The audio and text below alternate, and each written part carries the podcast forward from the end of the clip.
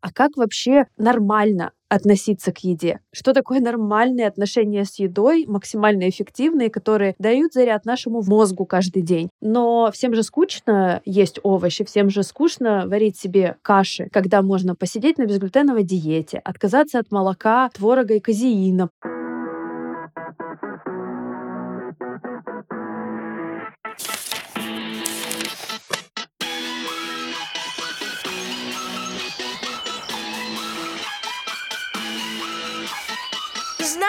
Это свобода. Всем привет, меня зовут Саша, я преподаю программирование детям, и это подкаст «Образованный неуч», в котором я общаюсь с преподавателями, психологами и другими суперклассными родителями, чтобы узнать самые лучшие практики, которые помогут нам учиться, учить и жить еще эффективнее, быстрее и без лишнего стресса. Сегодня в гостях я позвал Марию Кардакову. Она нутрициолог, автор двух научных книг про питание и автор научного блога про питание в Инстаграме. Мария, привет. Привет, спасибо, что позвал. Давай начнем с первого. Расскажи, кто вообще такие нутрициологи. Вопрос в том, что чаще всего в Инстаграме как раз-таки попадаются, я назову бы это такие псевдонутрициологи, которые буквально запрещают есть все, что угодно, какая-то злость к любым продуктам. Так вот, чем занимаются настоящие нутрициологи, те, кто подходит с научной точки зрения к этому? Отличный вопрос. Э, действительно, в, скажем так, социальных сетях, в социальном пространстве мы часто можем натолкнуться на людей, которые позиционируют себя как нутрициологи, говоря, что разбираются в питании. На самом деле это люди, которые очень редко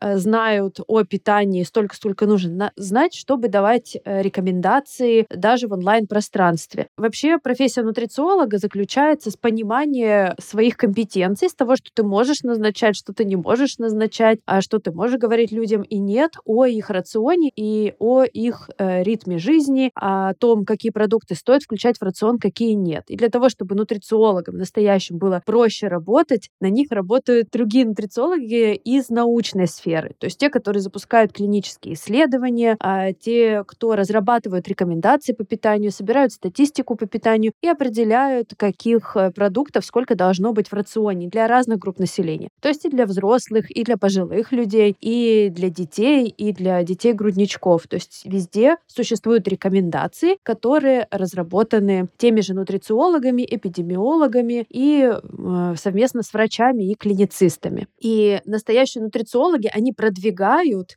идею здорового питания э, на разных э, уровнях. Или на государственном уровне, например, создавая рекомендации, популяризируя их, и среди такого среднего звена, да, медицинского, например, и среди населения, популяризируя здоровое питание с помощью соцсетей, и даже на уровне отдельных семей, отдельных людей, помогая им выстроить здоровые привычки, помогая им построить здоровый рацион, потому что с этим у нас большие проблемы. Вот как раз поограничивать что-нибудь, посидеть на диетах мы все умеем. У нас у всех есть опыт с самого детства, когда нам что-то запрещали, что-то есть нельзя, что-то есть можно, есть плохие продукты, есть хорошее. А как вообще нормально относиться к еде. Что такое нормальные отношения с едой, максимально эффективные, которые дают заряд нашему мозгу каждый день, которые дают заряд нашему телу для того, чтобы оно было способно заниматься спортом. А как вообще отдыхать? То есть вот такая гигиена образа жизни, про нее мы знаем очень мало. И этим, по идее, должны заниматься настоящие нутрициологи. Получается, есть как бы такие два раздела. Это как раз-таки ученые, которые изучают составы, и более прикладная часть, те, кто выбрали работу с людьми, они как раз-таки объясняют людям вот эти вот научные открытия для того, как их применять в реальной жизни, чтобы улучшать жизнь людей.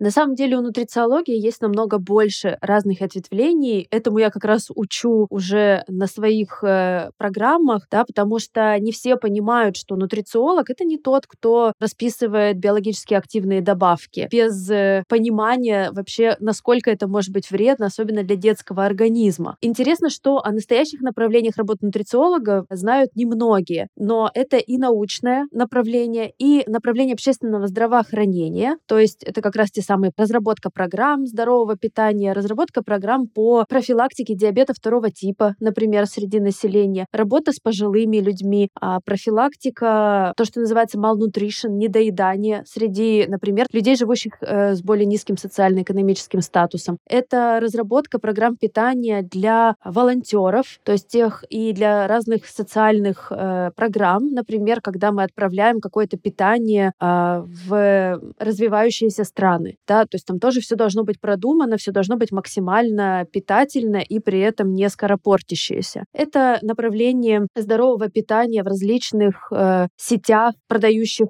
продукты питания. То есть, когда вы заходите, например, в магазин «Пятерочка», видите там, не знаю, акции на овощи, фрукты, то сейчас уже могу с уверенностью сказать, что это работа тоже специалистов по питанию, которые продвинули эту идею внутри большой сети, например, да, что овощей и фруктов должно быть больше в детском рационе.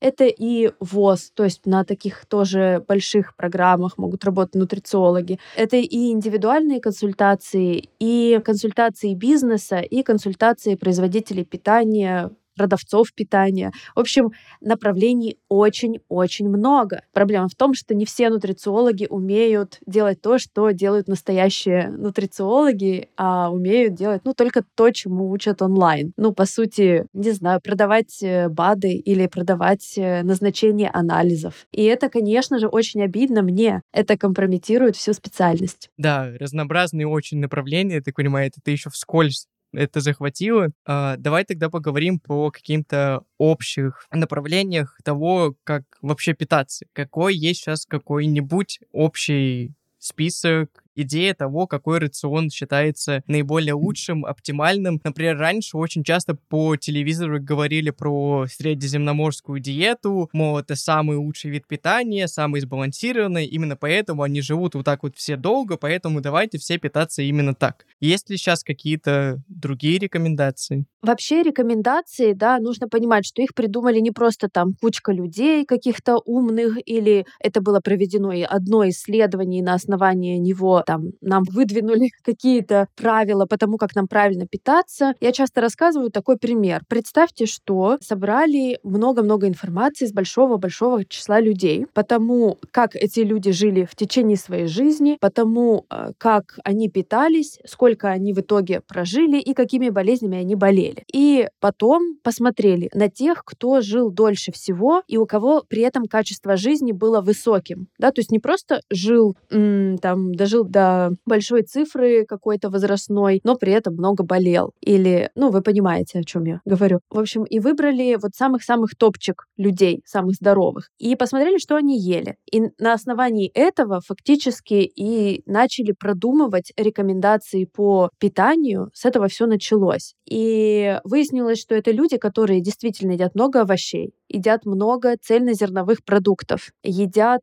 рыбу, морепродукты и меньше употребляют вот такого прям красного или высокообработанного мяса. И вообще, в принципе, меньше употребляют обработанных продуктов. Это люди, которые умеренно пьют алкоголь. Как бы нам не хотелось э, найти, не знаю, там человека, который там где-то жил в горах и каждый день выпивал рюмочку и от этого э, прожил до 110 лет.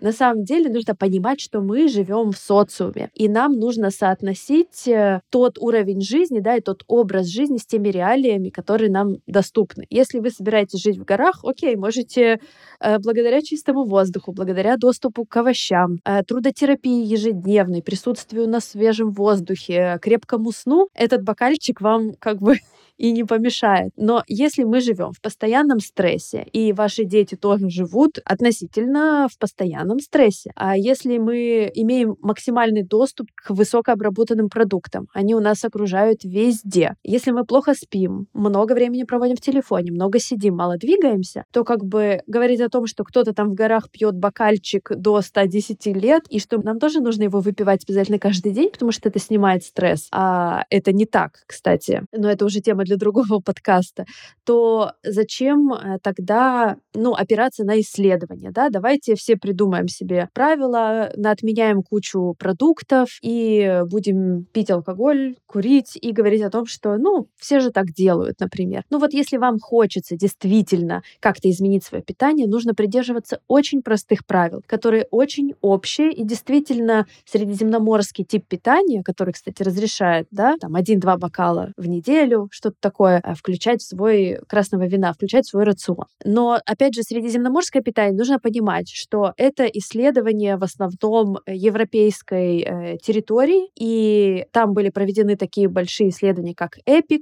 это исследование по раку, и еще сердечные исследования вроде фрамингенского исследования вместе с заболеванием сердца. И на основании этих исследований и были выдвинуты гипотезы такого сбалансированного питания, что оно значит. И основные правила, они простые. Если я вам их сейчас скажу, вы скажете, ну а вот, фу, скучно, опять ничего нового. Но это правда так. Если бы люди придерживались вот такого питания, хотя бы 6 дней в неделю из 7, их жизнь была бы намного более здоровой. И если бы это были привычки, а не так, что я сижу на диете, да, и вот следую средиземноморской диете, это действительно бы стало вашим образом жизни и образом жизни ваших детей, то я могла бы сказать, что с высокой вероятностью вы бы продлили себе жизнь. Но всем же скучно есть овощи, всем же скучно варить себе каши, когда можно посидеть на безглютеновой диете, отказаться от молока, творога и казеина, потому что кто-то в Инстаграм сказал, что молочный сахар от него у детей паразиты, и поэтому они болеют ОРВИ. Но, опять же, если мы посмотрим последние исследования иммунитета, последние исследования по микрофлоре кишечника, к которым я имею непосредственное отношение, я сейчас как раз пишу докторскую на тему связи генетики, микрофлоры кишечника и нашего образа жизни, в том числе питания, на больших данных. И даже оттуда видно, что максимальный эффект — это уровень стресса, уровень физической активности и питание. Сладкое например, большое количество сладкого или ежедневное сладкое в большом количестве, оно мешает нашему организму быть в оптимальном состоянии. Большее количество клетчатки, то есть овощей и разнообразной зелени, например, даже разнообразных специй со всеми этими полифенолами прекрасными и э, разными зерновыми культурами, орехами. Все это способствует и биоразнообразию нашей микрофлоры кишечника, и детской тоже. И, соответственно, улучшению работы иммунной системы и ее оптимизации работы иммунной системы. А мы ведь все хотим, чтобы наши дети не болели. Но почему-то в первую очередь, да, мы обращаемся там к золотым пилюлям, как я люблю это называть, а никто не хочет э, вдруг пойти учиться собирать ланчбоксы. Это же скучно, и это вроде бы же так очевидно, но никто этого не делает. Вот. Я пришла и с претензиями сразу. Ну и получается, что эта информация довольно-таки научная, правда, много раз подтвержденная, собирается учеными. Ну и давай, несмотря на то, что сказал, что эти правила скучные, давай еще раз их проговорим. Возможно, благодаря этому подкасту кто-то тоже вспомнит и такой, да, вот наконец-таки с сотого раза я согласен попробовать хотя бы недельку попридерживаться этих правил, а дальше уже посмотрим. Хорошо. В день нужно съедать как минимум 5 порций овощей и фруктов овощей и фруктов. Три порции овощей, две порции фруктов, как хотите, но это минимум. Одна порция размером с кулачок ребенка или одно небольшое яблоко. Для ребенка это пол бананчика, для взрослого человека целый банан. Но примерно ориентир кулачок, потому что мы все разного размера. Пять кулачков овощей и фруктов в день. Не демонизируем фрукты. Никакого там сахара, от которого будет, не знаю, ожирение печени. Это все забыли. Если вы будете по 200 мл сиропа в день выпивать, мы с вами поговорим на эту тему. Если мы съедаем 2, 3, 4 яблока, особенно в сезон сезон, да, в сентябре, в октябре, яблоки. Меня пишут, спрашивают, а можно ребенок сегодня три яблока съел. Это ничего страшного? Это ничего страшного. Сезон черешни, едим черешню, да. Вспоминаем, что во фруктах, э, в овощах, кроме витаминов и кроме клетчатки, у нас еще есть жидкость, которая тоже важна детям, в том числе для профилактики запоров. Очень частая проблема, которая ассоциируется с негативными последствиями для ментального здоровья. Это очень важный фактор, поэтому овощи, фрукты не забываем. Это и разнообразие цветов А цвет что у нас значит? Значит разные классные соединения, которые есть внутри этого продукта. Там антиоксиданты, полифенолы и так далее. Это то, что работает на нашу иммунную систему. То, что необходимо нашей микробиоте. Запомнили, нашей микробиоте нужны не пробиотики из аптеки, а клетчатка и разные соединения, которые и поддерживают ее здоровую жизнь в кишечнике. То есть мы не подселяем никого, мы помогаем э, жить хорошо тому, кто уже у нас там есть. И для этого нам нужны овощи и фрукты. Второе, что важно тоже для нашей микрофлоры и не только для нашей энергии, для работы мозга, это углеводы, такие медленные углеводы, которые усваиваются нашим организмом. И перерабатывая их, организм получает глюкозу, которая не как от сладкого, да, вот, а постепенно нам во все части нашего организма попадает в клеточки, помогает нам синтезировать энергию АТФ, и в том числе в мозг. Постоянно включая в рацион, а это 3-4 порции для детей, или даже для маленьких это 5 порций, то есть кулачок, да, это не такие большие порции. Это не значит 5 тарелок каши. В одну тарелку может влазить там 2,5 кулачка, например. А продуктов это цельнозерновые продукты. Это булгур, рис, киноа, овсянка. Макароны желательно цельнозерновые, потому что в них побольше клетчатки чуть-чуть, чем в обычных. Это, например, картофель, запеченный с кожурой, со специями, с какими-нибудь травами, там очень вкусно можно сделать. Да, это все относится к медленным углеводам.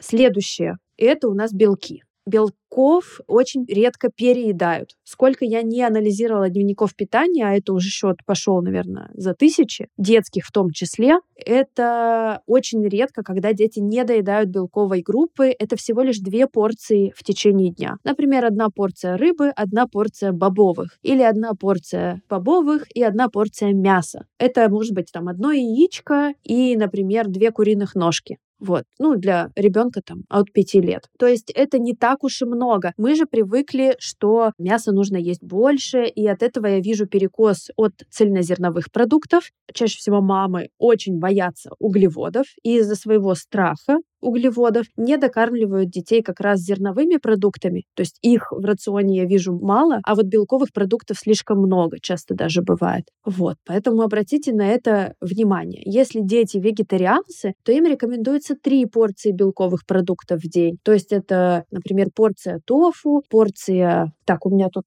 собаки нет рядом, у меня собаку зовут Тофу. Вот.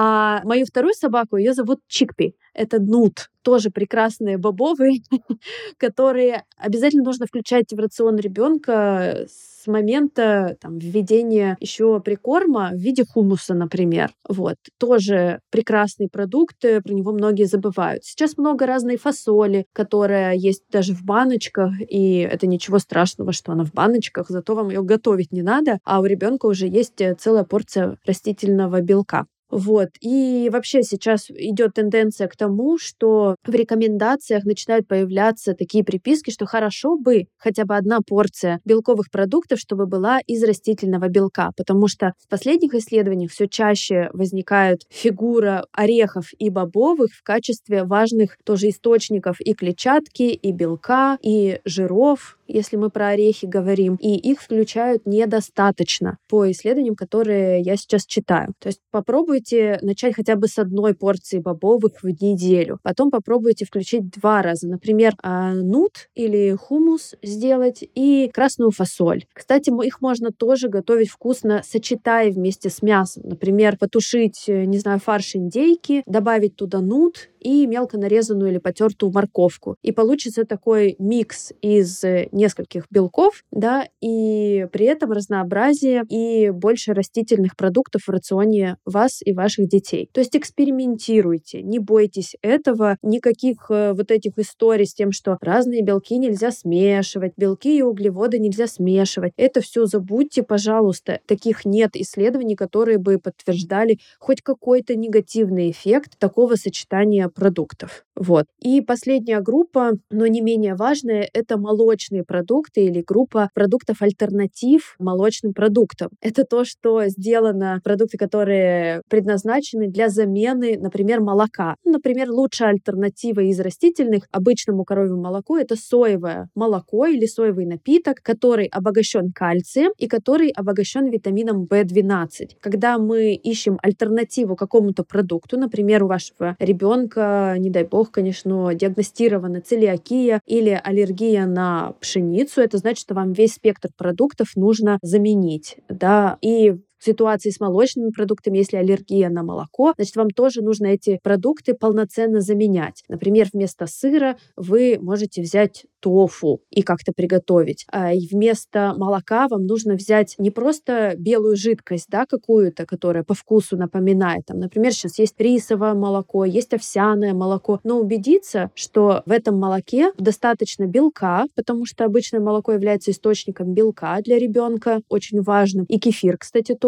Это источник витамина В12, то есть наша альтернатива должна быть обогащена и В12, и кальция, то есть, э, опять же, тоже соевое молоко молоко, в нем чаще всего добавлен кальций. И этот продукт э, незаменим, например, добавками, потому что этот продукт все равно является частью рациона ребенка. Поэтому, убирая любой продукт, моя рекомендация, если у вас нет времени погружаться в мир питания, диет, замены, альтернатив, поиска рецептов и так далее, обратитесь за поддержкой к диетологу или нутрициологу, который вот прямо с вами сядет, спросит все ваши любимые блюда, посмотрит, смотрит, какие из этих блюд можно адаптировать под новые назначения, например, врача-аллерголога. Да, убедитесь, что рацион ребенка остается полноценным, потому что дети с целиакией, которым по медицинским показаниям нужно исключить глютен из своего рациона, у них шанс развития дефицитов намного выше. И не потому, что у них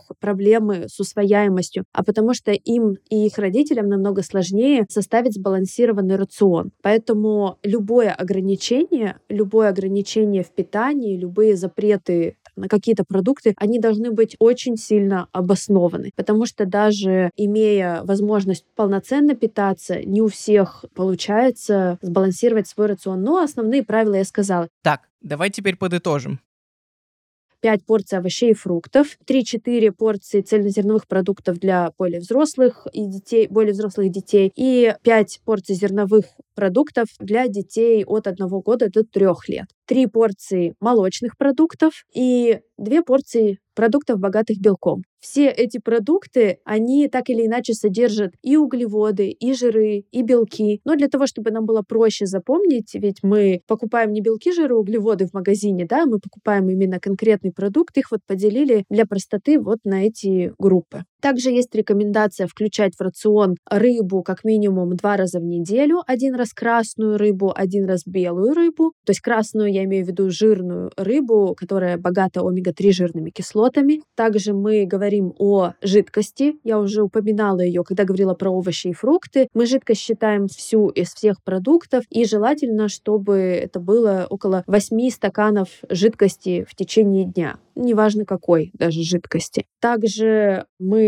не забываем про витамин D, который у нас часто бывает в дефиците из-за того, что мы не выходим на улицу в достаточном количестве, особенно дети-школьники, которые весь солнечный день, весь световой день проводят в классе. И это очень тоже плохо, с одной стороны, да, с другой стороны, есть добавки витамина D, обязательно проконсультируйтесь с педиатром по назначению этих добавок. Ну смотри, ты уже дала очень много информации, просто огромный список. Много, да? огромный просто список продуктов и всего, что человеку нужно запомнить. Я только начала. Это я тебя понимаю, да. Когда тебе нравится сфера своя, да, и ты много в ней знаешь, хочется рассказать всем все, всегда очень много. Очень хочу сделать акцент на том, что в здоровом питании очень мало ограничений, очень мало правил. Чаще всего они связаны либо с гигиеной продуктов питания, и это не значит намывание да, продуктов там какими-то шампунями. Просто мыть проточной водой. Ребят, ничего замачивать, никаких фитатов, никаких вот этих ужасов, которые вы читаете, ничего этого нет таких рекомендаций. Моем овощи, в основном зелень нужно хорошо промывать, помидоры нужно хорошо промывать, а вот там около черешка, да, чтобы как раз не было серьезных заболеваний, отравлений давление и так далее. И это разрезать продукты для маленьких детей до 5 лет, такие как помидоры черри, виноградинки, ягодки, чтобы ребенок не подавился. Также аккуратнее вот с рыбой как раз, которая жирная, тихоокеанская, да, так как в ней возможно, не обязательно, но возможно повышенное содержание ртути, то мы снижаем риски и получаем достаточно омега-3, просто включая ее один раз э, в рацион в неделю. Собственно, таких прям ужасов, ужасов их немного, Их реально там 3-4 пункта. Я про них подробнее чуть-чуть писала в своей книге, и я много вообще рассказываю про детское питание. И у нас есть целый курс, где мы постепенно, вот каждый день делаем маленькие задания со своими детьми, и там много времени посвящаем именно привычкам питания и развеиванию мифов. У нас там работают эксперты, врачи, и настоящие дипломированные нутрициологи, которые как раз помогают родителям в этом разобраться. Но тем, кто сейчас слушает этот подкаст, не просто хочется вас немножко расслабить, что правил их не так много. Буквально добавив одну дополнительную порцию овощей в день, вот с сегодняшнего дня начиная, в каком-то виде, например, в виде просто порезанных на палочки морковок, э, огурчиков, э, этого уже будет достаточно для того, чтобы сделать первый шаг к здоровому рациону. Но смотри, ты на протяжении разговора упоминала очень много разных продуктов, какой-нибудь там нут, тофу, булгур, красная рыба и все остальное. И вот в этот момент, мне кажется, у большинства возникает мысль, ну, конечно, вот эти все непонятные новые слова, по-любому это стоит очень-очень дорого, поэтому нам это себе точно никак не позволить. Будем, значит, питаться так, как питались, потому что вот эти все новые сложные нет-нет-нет не будем. Это скорее собственное такое отторжение или действительно эти продукты значительно дороже? К сожалению, это отторжение в основном потому что здоровое питание может быть доступным. Это те же самые овощи, только нам нужно открыть глаза и научиться их готовить по-другому. Плюс обращать внимание на сезонные продукты, например, на ту же тыкву в сезон. И, например, э, если там, через полгода после осени да, тыква будет стоить сильно дороже, и можно заморозить этой тыквы себе на несколько хотя бы блюд, хотя бы раз в месяц ее готовить. Например, э, можно готовить разные оладьи, блины, вафли, даже из тыквы можно делать, очень-очень вкусные. И так нужно постепенно изучать разные новые продукты. Тофу сейчас сильно дешевле стоит, чем 10 лет назад. Вот прям намного-намного дешевле. Тот же самый нут, если его покупать сухим в мешках, он очень дешевый. Его нужно только положить на ночь в кастрюлю, точно так же, как и любую фасоль. То есть у меня вся команда практически живет в России, и у нас есть э, место, называется овощной клуб, где мы каждый месяц из изучаем условно 3-4 новых продукта вместе с нашими подписчиками. И там как раз рассказываем про полезные свойства этих продуктов и учимся их готовить, начиная от простых блюд, каких-то самых-самых простых, условно нарезали палочками батат, смешали его вместе с картошкой напополам и поставили в духовку, там со специями присыпали. Специи тоже один раз купить, один раз научиться их применять вот там в течение, не знаю, две недели у вас есть мотивации на то, чтобы на диете посидеть. Вот вы попробуйте эту мотивацию двухнедельную потратить не на то, чтобы сидеть на диете, опять там, не знаю, кефирной, а две недели реально поготовить что-то новое, какие-то продукты новые узнать, прийти в магазин, подойти к полке, где консервированные бобовые стоят, и посмотреть, сколько там разных видов фасоли. Просто, опять же, так как я начинала свой путь э, в здоровом питании уже там лет 11 назад, то я очень хорошо помню, как мы охотились за чечевица на пару тогда появилась от а, одного из производителей, и мы просто ее искали вот по всем, по всем магазинам, консервированная. А потом она появилась и в сухом виде, и в виде разных смесей. И сейчас э, есть и чечевица и такая, и сякая, и фасоль, и белая, красная, в пятнышку, малиновая, нут, маш. Все это есть и совершенно за доступные деньги. Смотри, а почему же у нас такие проблемы с продуктами, с овощами, всем остальным? Это потому, что про них не рассказывают? Очень хорошо работает маркетинг. Обычные продукты продвигать невыгодно, потому что чем более цельный продукт, чем более он свежий, тем меньше у него себестоимость. Его нужно быстрее продать. Поэтому маркетинг, он весь заканчивается на том, что привезли овощи и фрукты, врач сказал, есть овощи и фрукты, все. Я в этом случае как раз выступаю таким, я даже в соцсетях себя называю адвокатом еды, потому что я хочу продвигать продукты, но почему-то никто мне за это не платит. Потому что, наверное, ну, сельскохозяйственная история, у них нет возможности маркетинга. Есть еще такое исследование, оно проводится в Великобритании каждый год, называется «Сломанная тарелка» — «The Broken Plate». И там как раз оценивают, насколько вообще высокие шансы у людей питаться здорово с учетом маркетинга продуктов питания, которые нездоровые. Так вот, 95% маркетингового рынка продуктов питания, а это биллионы просто, 95% рекламируют сладкие напитки, закуски, вот эти все чипсы и так далее, и фастфуд и сладкие конфеты. Причем сладкие конфеты, которые выдаются за перекусы, то есть батончики, еще вот эти все, то, чем нам предлагают кормить детей. На продвижение овощей и фруктов тратится меньше 2,5% рекламы от всего. Представьте, какие маленькие шансы у нас просто якобы из ниоткуда захотеть купить себе овощей и фруктов. То есть только дело в наших руках, в наших привычках и в нашем умении и открытости новому, новым рецептам, новым заготовкам, может быть, возвращению возвращению каких-то старых ценностей. Да, и смотри, вот как раз-таки ты говорила про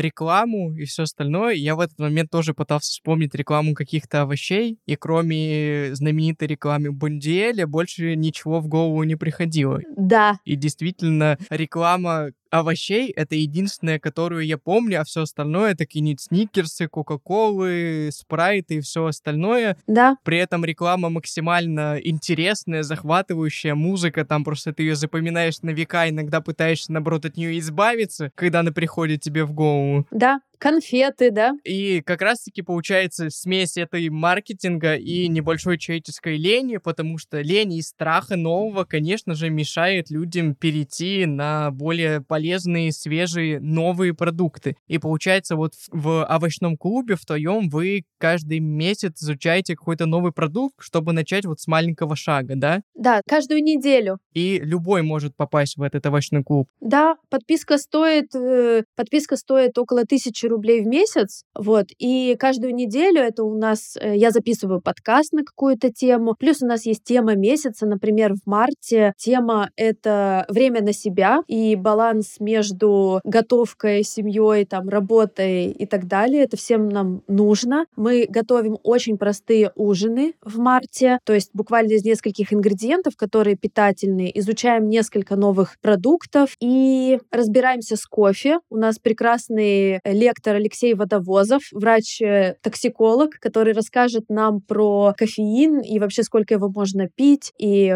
нужно ли его бояться, сколько его можно детям. У нас там внутри овощного клуба есть детская страничка, там, где либо рецепт для детей тоже выложен, либо какие-то раскраски мы даем. То есть, чтобы вся семья была постоянно вот в каком-то информационном поле, да, в котором легализировано и нормальным считается, не знаю, на перекус ребенку сделать э, хумус и овощные палочки. Ну, то есть нам очень важно именно создать сообщество. У нас ребята собираются, встречаются на пикники, на всякие приносят э, разные продукты. То есть мы ни в коем случае не демонизируем там сладкое или какие-то покупные штуки. Мы наоборот думаем, как это вписать в рацион и при этом ну, все равно больше упор сделать на более функциональные, недорогие и интересные продукты. Ну, я думаю, если ты не один, то тебе гораздо легче это все делать. Однозначно. Потому что ты понимаешь, что у тебя есть там поддержка, кураторы, вообще люди рядом. Ты не чувствуешь себя одиноким, потому что ты когда не чувствуешь ты, себя не знаю, одиноким. один во всем своем да. окружении,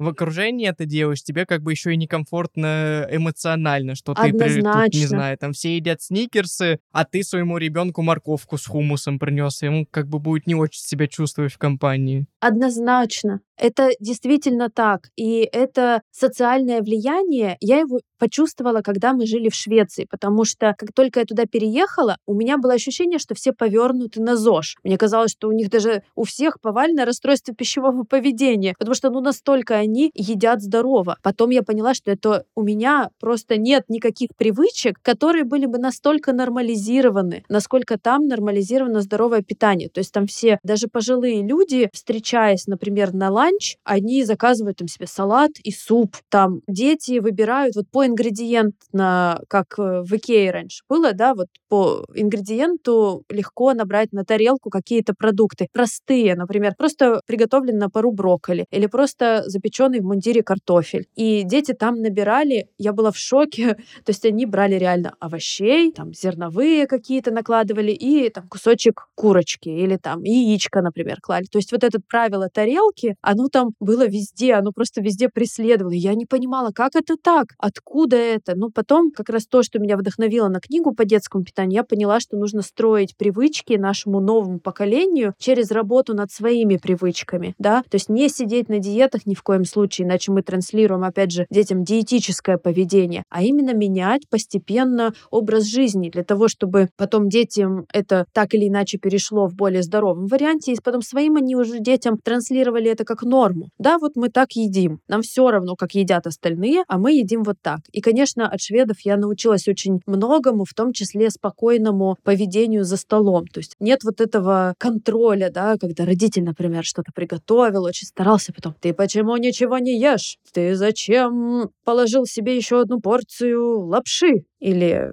не знаю, там, положи себе салат. Вот с таким наездом и, знаешь, с такой немножко претензией, или когда ребенок долго ест, или когда он, наоборот, съел сильно быстро и уходит из-за стола. И вот этого нет доброты за столом, нет комфорта, нет релакса. И это тоже очень важный фактор. Ты правильно сказал, это социальный фактор, поэтому очень важно себя окружать каким-то понимающим и адекватным сообществом, для которых, ну, нормально что ребенок поел один продукт или что он поел другой продукт, потому что есть же другая крайность, да, когда там день рождения, у нас все без глютена, все без сахара, там, не знаю, такие коричневые лепешки, которые называют шоколадным печеньем, э, дети их э, пооткусывали, покрошили и раскидали потом по всей комнате. Ага, а, смотри, а что еще можно сделать в доме, чтобы было проще придерживаться здоровых привычек и питаться правильно? Есть разные крайности, и вот э, все эти темы мы стараемся обсуждать в рамках клуба. Это просто для меня возможность структурно темы все более подробно раскрывать, рассказывать. И, например, сейчас э, мы недавно закончили ремонт, ну еще заканчиваем, его невозможно закончить, но мы сделали кухню, и у меня теперь вот это понимание того, насколько организация на кухне помогает готовке, и пусть даже кухня небольшая, но, например, отсутствие лишних каких-то инструментов, отсутствие лишней техники, отсутствие какой-то нелюбимой посуды, оно может разгрузить пространство и ментально тебя приглашать на эту кухню. И вот как раз на март мы запланировали активность по оптимизации кухонного пространства. У нас будет как раз специалист читать вебинар тоже. И понимаете, когда вы видите, что там 100 человек вместе с вами тоже смотрят этот э, вебинар, тебе становится комфортно, что не вы один такой, оказывается, вам важно, чтобы микроволновка была черного цвета, а не не белого. Или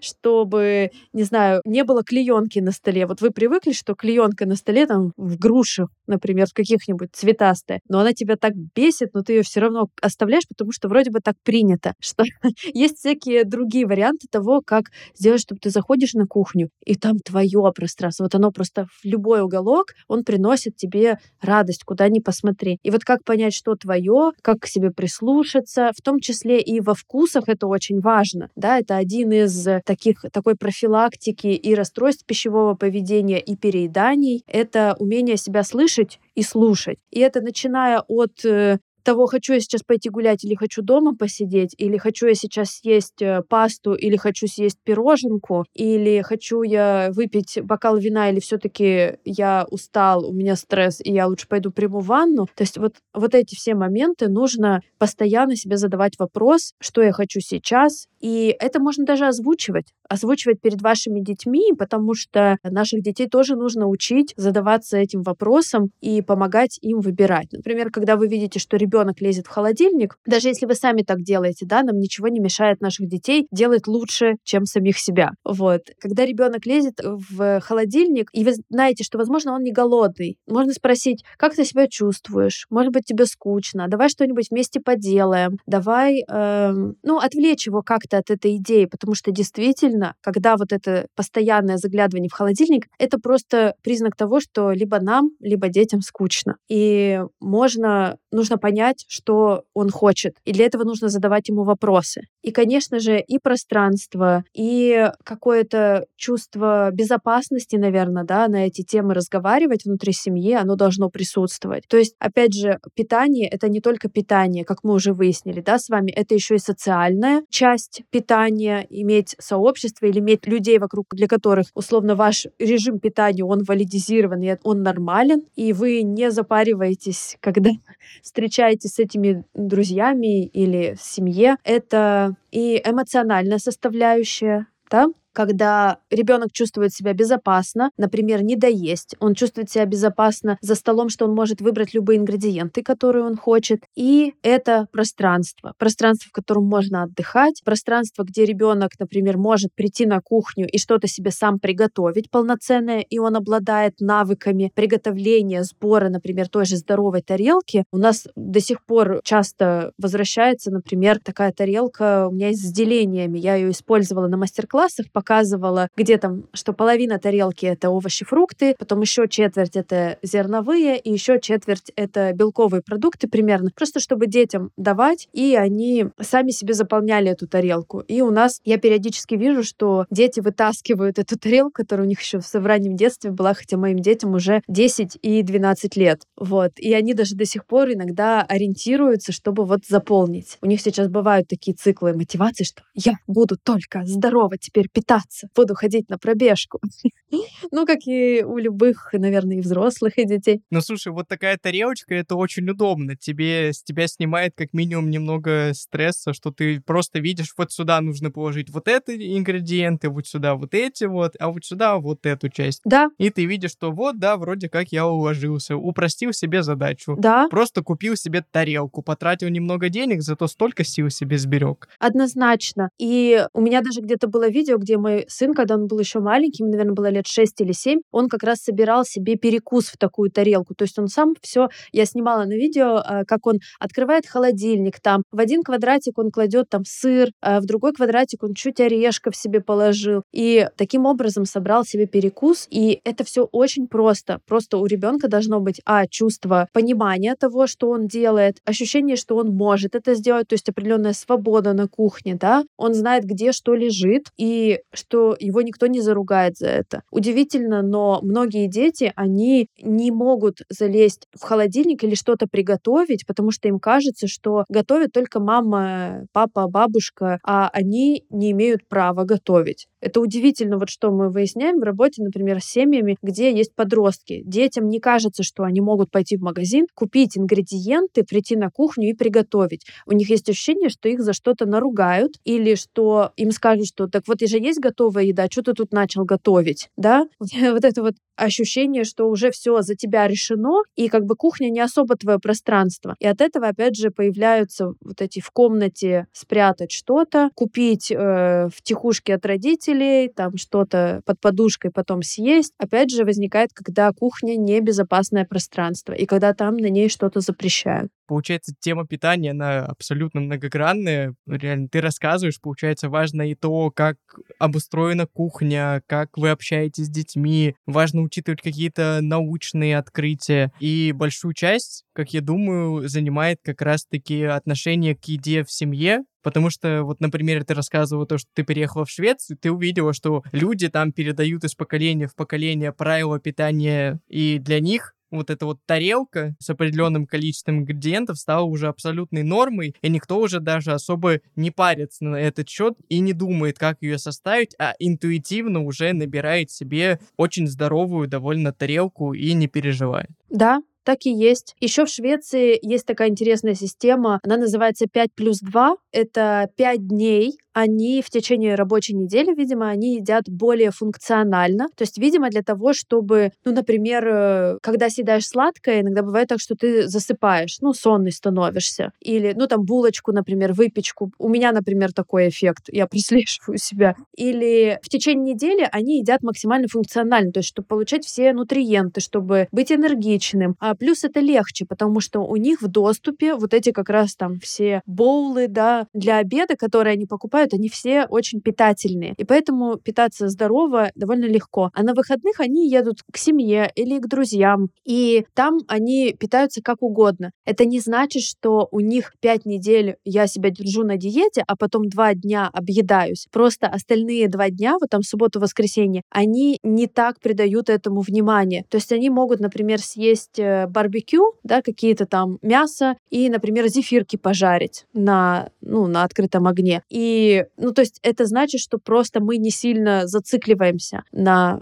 на еде, что ли это же тоже про спокойствие. Это не значит, что это day, да, вот этот вот, когда раз в неделю я объемся и что попало, буду себя впихивать, потому что это тоже такой образ мышления немножко диетический, да, а это именно такая система, что пять дней они, например, что-то заготовки делают, может, какие-то контейнеры или ужины у них оптимизированы. То есть они вкладывают много мыслей в то, чтобы, например, купить продукты и использовать, они же еще все сейчас повернуты на оптимизации мусора, в том числе пищевого пищевого, и они вообще покупают вот ровно столько, сколько надо. То есть у них холодильник чаще пустой, чем переполненный. Вот. И как-то они, видимо, в течение недели оптимизируют, а на выходных вот просто не думать ни о чем, пойти в кафешку, там, с детьми, купить сэндвич какой-нибудь. То есть это не, не конец света. То есть если вы хотите с чего-то начать, то найдите окружение, с которым вы вместе будете это делать. Да. И пытайтесь это делать максимально на релаксе, не заставляя себя слишком много. И не берите сразу цель перевести, не знаю, все свои 10 поколений семьи, родственников, бабушек, девушек их на правильное питание. Просто найдите с маленького, что вы можете сделать. Да. Окей. Можно я еще, да, комментарий такой оставлю, потому что часто меня меня родители спрашивают, а как же на детских днях рождениях? Вот там же вот, вот это все накладывают, раскладывают, и как же мой ребенок? Вот здесь я всегда предлагаю разграничить ответственность, что вы ответственны за рацион дома, и вам нужно, чтобы ребенок ел здоровую еду, например, максимально дома. На праздниках это социальная еда. И, например, у меня дети могут быть разные. И у меня, например, сын, он любил сладкое, но он любил его глазами. То есть он приходил на день рождения на чей-то и очень хотел, а потом он там чуть-чуть отковырнул и ушел. Ну, то есть им все равно хочется. А если вы будете бегать за ним и говорить, тебе это нельзя, ты уже столько съел и так далее, вот это тоже вызывает тревожность у ребенка. А дочь у меня вообще, она просила, искала, где там торт был украшен клубникой, и она спрашивала вообще, где эту клубнику вот эту вот можно найти побольше. Вот.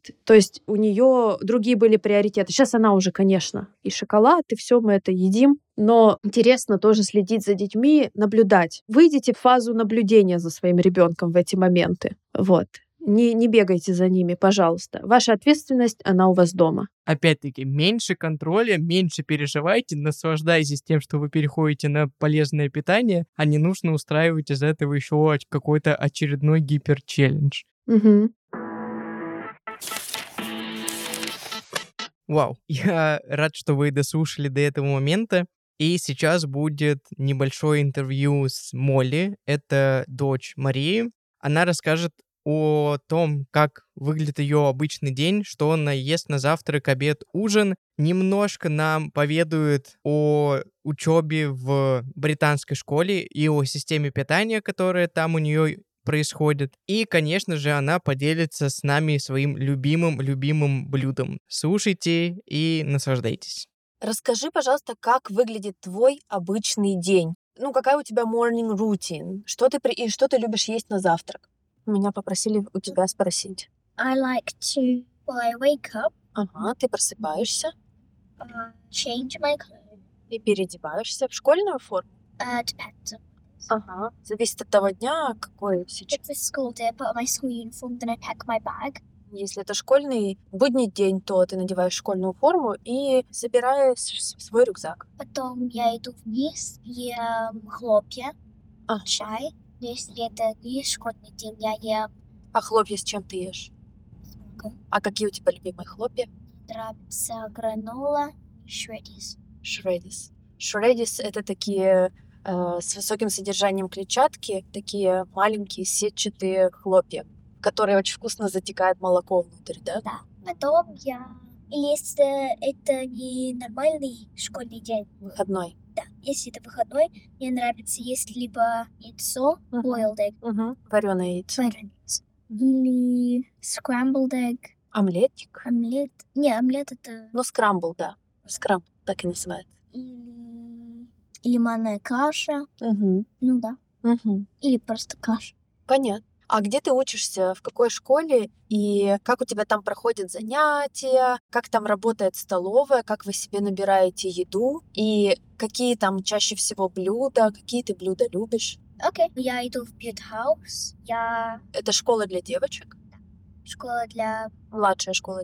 да, младшая школа для девочек, и мы, когда мы едим, мы э, каждый какое, в какое время вы кушаете? э, 12.30, сори, две- э, две- 12. В 12 ровно. И когда каждый класс, они в одну линию будут, э, в каждой неделе другой класс первый, друг- другой класс Ага, последний. понятно. Вы чередуетесь, да? Ты с подносом идешь? Да. Вы, ты несешь поднос, Э, like with a tray, no? Мы идем в линию, там ты, когда ты вперед, Когда твой класс первый, да, больше.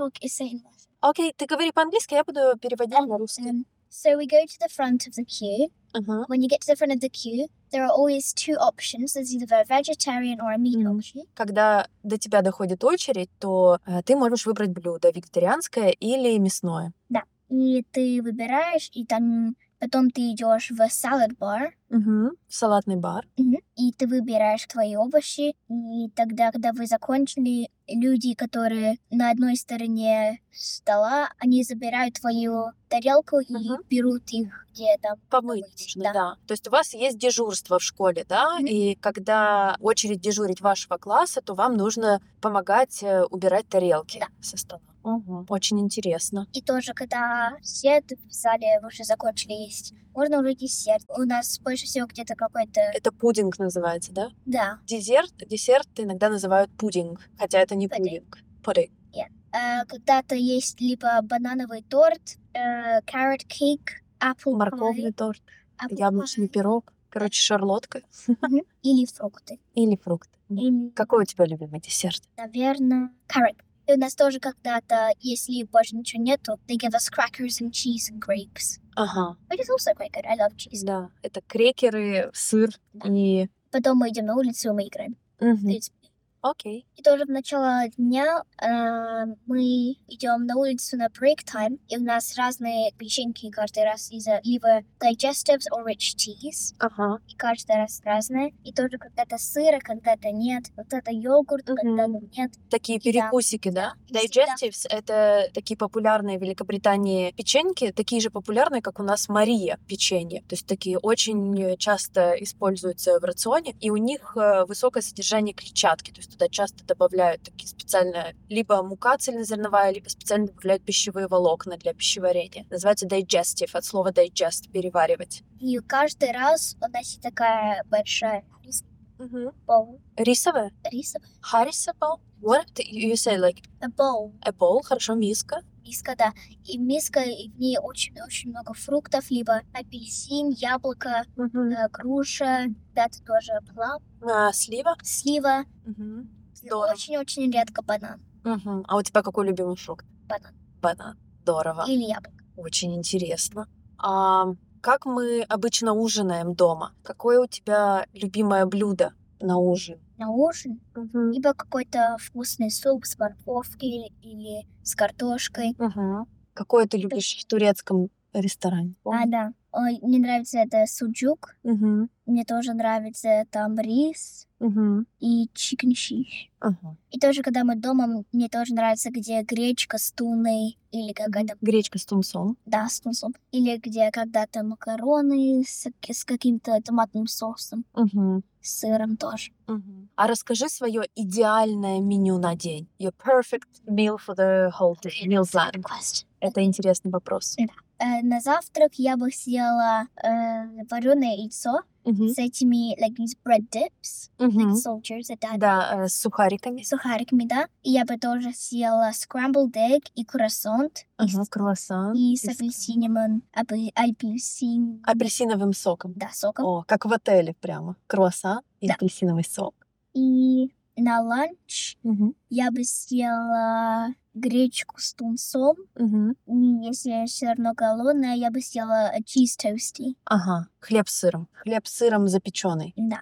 Мгм. И на обед я бы съела... На ужин. На ужин я бы съела суп э, с морковкой, с картошкой и Мгм. звездочками такие пасты. А, как, как э, я вам в детстве делала? Да-да-да. Ага. Интересно, интересно. А, хорошо. А ты любишь э, молочные какие-то продукты? О, да. Мне нравится это. Я, я всегда э, забываю, когда, как она зовут. Это, it's like this. uh, No, no, no. It's this. Айрон? It's Нет? Турит? Э, такой? basically what there's like a bunch of little. It's like cheese something, Oh. even though it's not cheese at all. It's like yogurt kind of, but it's like little balls, and you can like. А, Like- моцарелла? It's it's kind of like yogurt. You can have you have it for breakfast sometimes, and um, you have it in Russia a lot. А, творог. Творог, да, точно. А, Молли очень любит творог. Но у нас здесь он не продается, кстати, такой, как в России, да? Только можно в специальный магазин какой-нибудь польский сходить и там купить. А тебе он нравится прям? Да. Типа, хочешь, я тебе куплю? Мне тоже очень-очень-очень нравится. Можем прямо сейчас да, и И сыр. Молоко и сыр.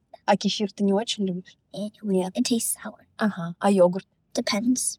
Понятно. А какое бы ты, бы блюдо выбрала, если бы тебе а, нужно, можно было есть только его? Вот такое, представляешь, до конца жизни ты ешь только вот это блюдо. Какое это? Yeah, but uh, from protein, I would probably have like a fish, salmon. Да, из белковой пищи Молли выбрала бы рыбу и салмон, лосось. Mhm. Мгм. А Um, yeah, I would have a selection of different vegetables. мгм, какие у тебя любимые овощи? Морковки, огурцы, картошки, точно, точно картошки. Мгм. Хорошие такие соленые картошки. Um, я бы тоже бы съела гречку с тунцом тоже.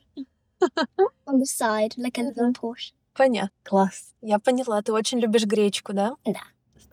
Мне прямо захотелось сейчас приехать и тебе приготовить гречку с тунцом. Или суп. Или суп. Что ты выберешь? Суп.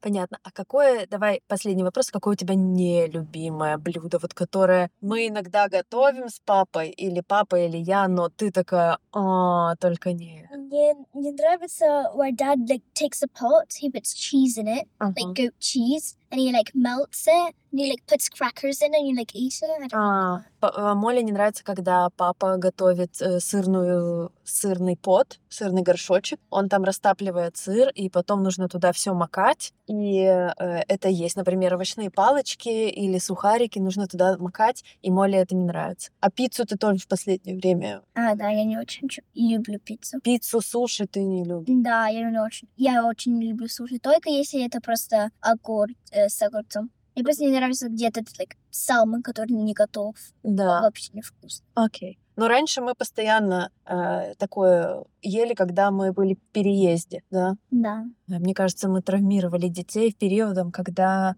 у нас был очень-очень длинный переезд, и мы полгода не жили дома у себя, и ели часто пищу на вынос, и вот тогда они перестали есть вообще всякие булки, пиццу, суши, вот это вот все. Но, с другой стороны, вот такие приоритеты. О, мне тоже очень-очень-очень нравится брокколи. Ага. Ка- В каком виде ты любишь брокколи? Um, just steamed broccoli. Да, просто на пару. Да. А ты всегда любила брокколи? Да. Да. Здорово. Классно. Спасибо тебе большое за ответы на вопрос. Очень-очень было интересно.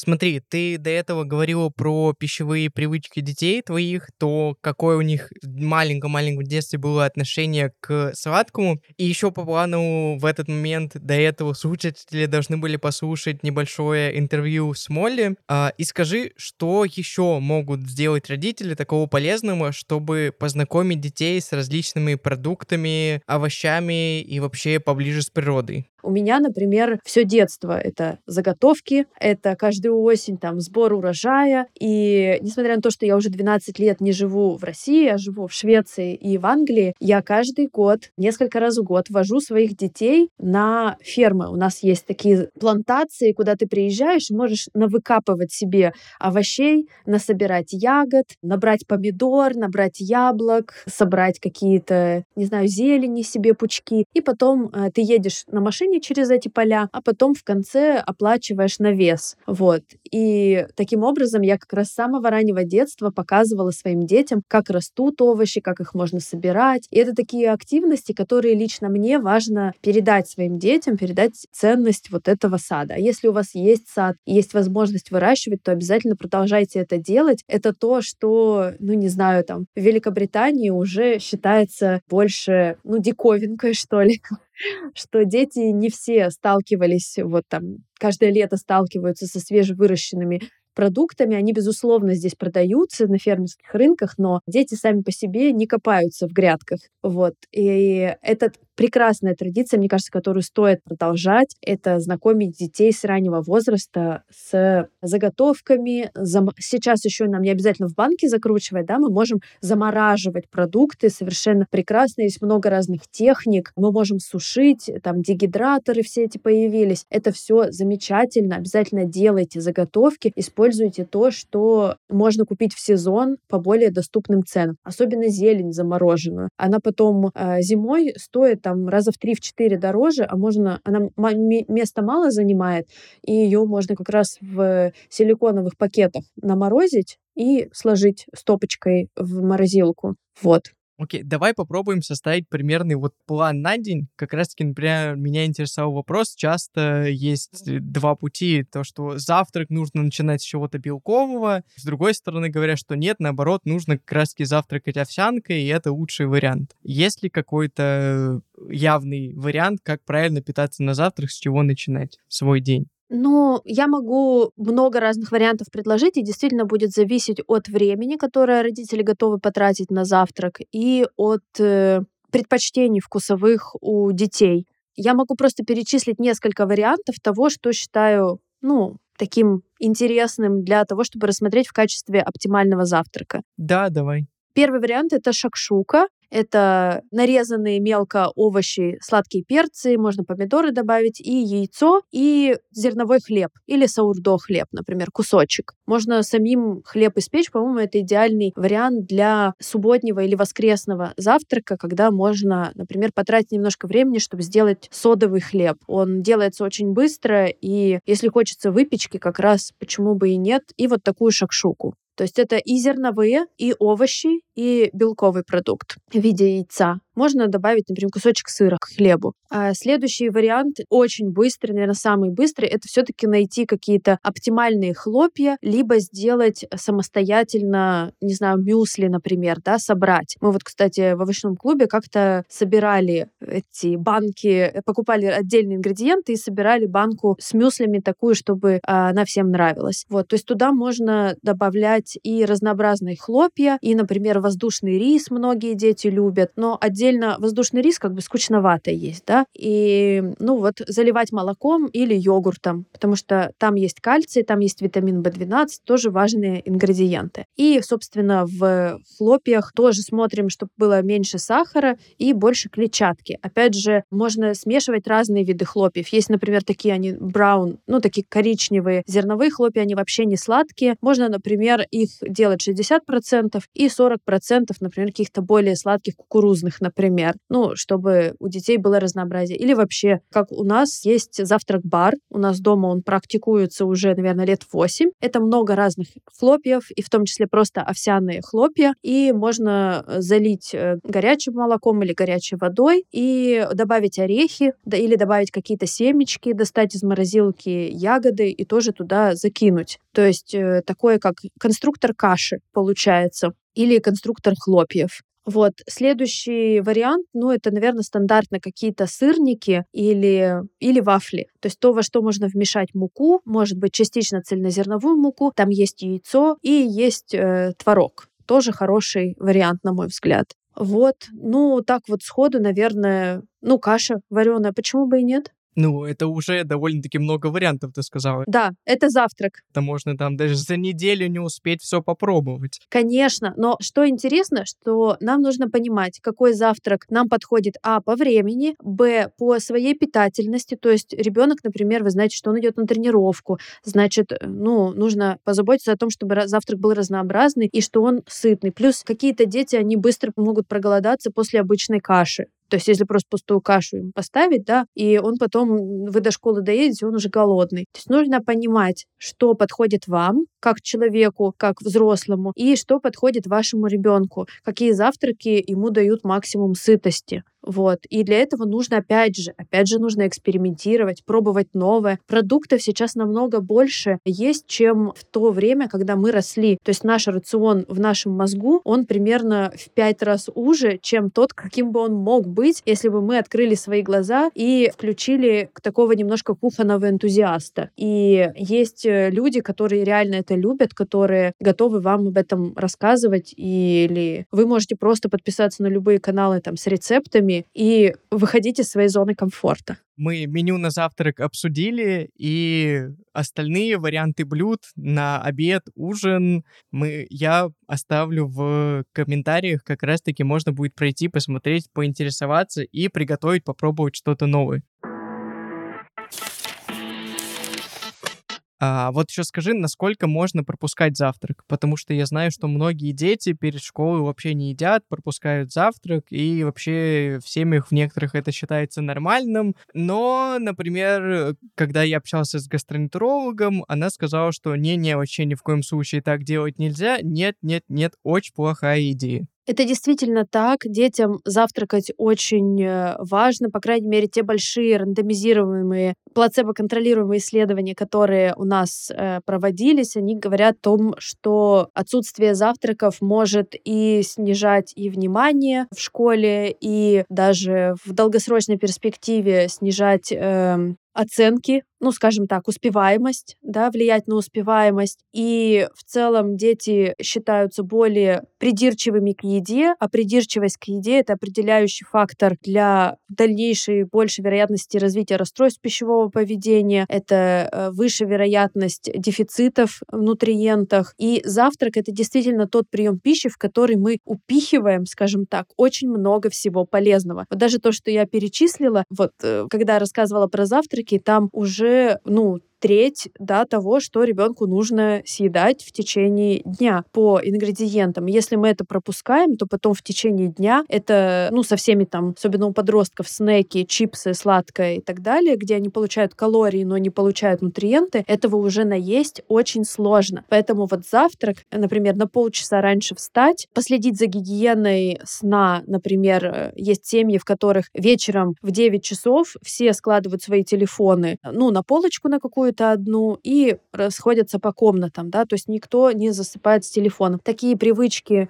мне кажется, можно пробовать вводить, даже если они не совсем получатся, но вставать раньше, чтобы обеспечить спокойный, комфортный завтрак, это точно того стоит. Вот, ребята, вы не поверите, но идти с пакетом лекарств из аптеки, это, ну, насколько это становится нормой во многих семьях, каждый день после работы, да, зайди в аптеку, и насколько ненормально завтракать всем вместе, потому что всем нужно бежать. Нужно менять эту парадигму. Я ни в коем случае не против медицинских препаратов, когда они там назначены врачом и очень-очень важны для здоровья, но вот этот сам концепт того, что здоровье, оно в аптеке, а не там не за завтраком, не за обедом, ужином, там, не во время пробежки или там посещения спортклуба какого-то. Вот этот концепт меня очень пугает. Люди реально верят, что где-то там в аптеке какие-то там компании разработали или препараты для долгой жизни. А каждый день завтракать это зло, глютен это зло, и все вот это поехали. Поэтому давайте немножко спустимся на землю и попробуем с самого начала, попробуем вот с тех самых здоровых привычек, которых у нас нет. Чаще всего у людей не было возможности их проработать, потому что всегда был либо дефицит, либо диетная культура, либо отсутствие денег на продукты. Вот сейчас и доступ к продуктам есть, так или иначе, он лучше, чем в нашем детстве. И возможность готовить, и доступ к рецептам, и доступ к бесплатной информации от специалистов, все это есть. Наша с вами задача — это инвестировать время не в скроллинг ленты в телефоне, да, а в какие-то действия, которые реально повлияют на качество нашей жизни. Да, оказывается, все как раз зависит от конкретного человека, нужно заниматься своим питанием. И как ты сказала, на самом деле правила довольно простые, их довольно несложно выполнять. Главное просто начать это делать. И постепенно-постепенно расширять свои навыки, свои интересы, какие-то продукты, искать поддерживающее сообщество таких же людей, которые тоже готовы переходить на, условно, правильное, более, не знаю, рациональное питание и вместе в такой компании продолжать улучшать свои пищевые привычки и открывать новые. Спасибо тебе за эту беседу. Правда, было очень интересно. Прям захотелось приготовить что-нибудь такое необычное, пойти, сделать и попробовать. Также, слушатели, для вас будет отдельное меню по ссылке я оставлю в описании. И не забывайте подписываться на мой инстаграм. Там можно посмотреть за тем, как я делаю свою школу программирования, то, как я делаю этот подкаст. И подписывайтесь на телеграм-канал, там дополнительная информация из разных выпусков. Я думаю, как раз-таки там я и оставлю ссылку на меню от Марии. И подписывайтесь на инстаграм Марии и вступайте в ее овощной клуб, которым вам помогут начать сделать первый шаг к здоровому питанию. И, Маша, спасибо за этот разговор, было очень полезно. Спасибо, что пригласил, было интересно отвечать на твои вопросы. И всем пока. Всем пока.